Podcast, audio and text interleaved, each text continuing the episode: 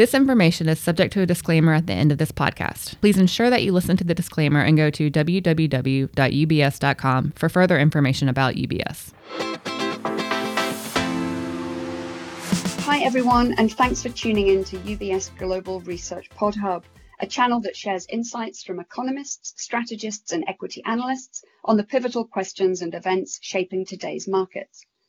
My name is Natalie Cade, head of UBS China 360, and in this episode, we're going to be taking a look at the IoT theme. I'm joined by Thompson Wu, UBS Head of Asia Tech, Wendy Jiang, China Software Analyst, and Dawei Wang, Tech Lead of UBS China 360.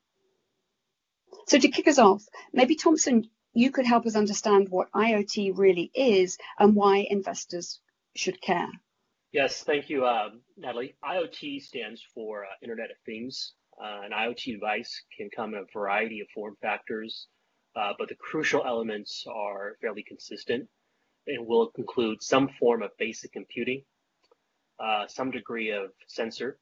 This can be a camera, gyrometer, accelerometer to collect data.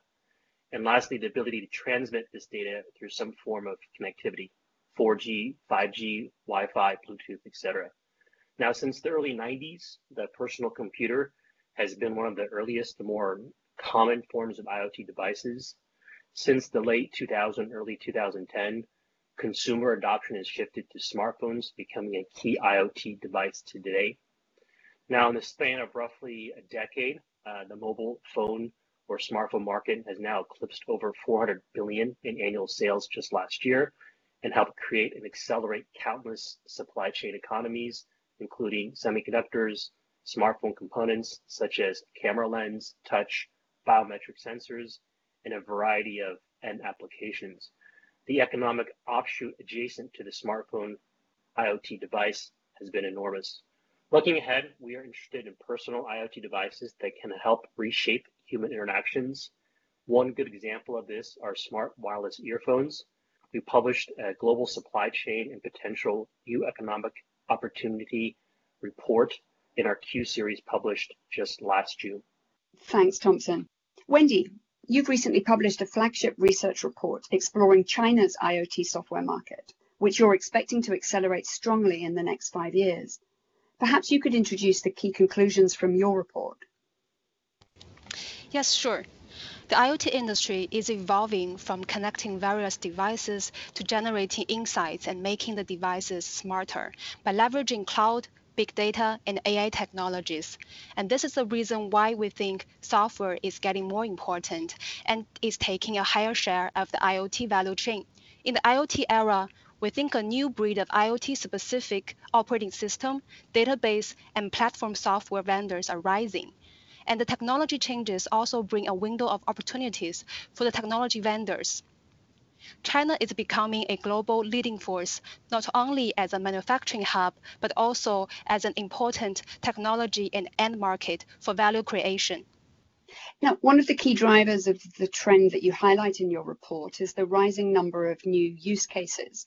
Uh, based on your analysis, which verticals do you think are going to see the fastest adoption of IoT in the coming years? So we have seen many at-scale IoT deployments in recent years for the purpose of improving operation efficiency, saving costs, or improving user experience. We think the energy power grid, home appliance, connected autonomous vehicles, and manufacturing are the four key industry verticals to see faster IoT adoption than others. Thanks, Wendy. Dawei, if I could come to you now. In your companion report, you explore in detail three of the key technology drivers that could support this theme. Can you walk us through them? Uh, exactly. Thanks, Natalie.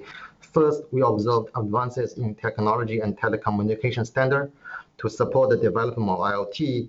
Telecommunication community standardized low complexity and application-oriented design in their recent 5G release we think this could bring down the, the cost of IoT deployment and improve downstream willingness to use IoT. Second, on the IoT device and module side, we see a trend of better compatibility of devices to multiple communication technology. In some IoT cases, related functions such as AI are integrated with the connectivity on the same chip. This trend could further drive down the cost of device and shorten time to market for IoT sol solution vendors and downstream participants. It is also worth mentioning that Chinese vendors have a very large market share for IoT module. Third, we see IoT operating system development in China could benefit the entire IoT ecosystem and software vendors. Chinese domestic OS and its open source initiative have broadened the technology base for software service providers. Other supporting factor for Chinese IoT sector includes policy support from the government and advances in telecommunication deployment. Wendy highlighted just now some of the industry segments where she sees strong potential for IoT adoption. Your report included a lot of very interesting examples of use cases based on your own on the ground interviews and site visits. What were some of the most compelling examples that you came across? Right. We, we interviewed 10 IoT experts, including IoT company executives, engineering managers, and the representative from industry association for the report. One interesting example we saw is in the area of the city management. In some smart city management project, IoT devices collect real-time traffic data and send it back to a city brain control center implemented on a cloud. By taking control of hundreds of uh, traffic lights and leveraging AI algorithms that enable intelligent scheduling and decision making, a smart city system can significantly alleviate traffic congestion and increase the speed of traffic flow. We also see interesting examples in areas such as smart utility meter, smart home appliances, and smart community project as well. Thanks, Dawei. So, Wendy, there's clearly growing momentum in this theme. Uh, which kinds of companies do you expect to benefit the most? Yeah, sure. So examples could include companies which provide robotics and machine vision solutions to the factories, which we think can benefit from higher automation and process op uh, optimization capex by the manufacturing companies. And the higher penetration of the connected smart vehicle could benefit software vendors who provide the smart vehicle software solutions to them. That's great. Thanks, Wendy. So artificial intelligence AI um, clearly plays a very important role um, in this IoT theme. Thompson, can you give us an update on progress that Chinese AI companies have been making in recent years, um, especially at the machine vision uh, area? And, and it would be great if you could also explain how that relates to the broader IoT theme. Sure. Thanks, Natalie. Uh, in 2020, uh, UBS published a Q series report highlighting uh, China's AI capabilities specifically looking at how AI adoption is shaping the domestic tech infrastructure, how government policies and support could help continue to shape and accelerate uh, China's AI adoption. Now, despite uh, difficulties brought on by US sanctions in more recent years, we believe China's AI community has continued to make very solid pros, uh, progress, and particularly in the development of its AI algorithms and related applications, and the development of uh, AI related business models. Now, in the area of computer vision, we are seeing rapid innovation amongst China's AI leaders. Companies are using their computer vision and machine learning platforms to expand the use case of machine vision in AI. These AI machine vision applications could be as simple as identifying the number and degree of defects in a manufacturing line that could be producing jeans and t-shirts to even more advanced applications such as orchestrating the automated pickup and delivery of hot iron within a foundry and where the safety of human capital is an absolute imperative.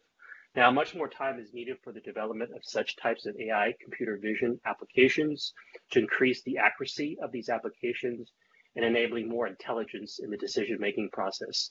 Now, of course, uh, this will take uh, years to develop, but China is continuing to push uh, the forefront of uh, machine vision applications, and we expect the opportunities uh, to significantly ramp up uh, in the coming years. Thanks, Thompson. That's very interesting. Thank you for visiting the UBS Research Pod Hub. That was an overview of the IoT theme with me, Natalie Cade, head of UBS China 360, and Thompson Wu, UBS head of Asia Tech, Wendy Jiang, China software analyst, and Dawei Wang, tech lead of UBS China 360. Tune in again for more investment insights.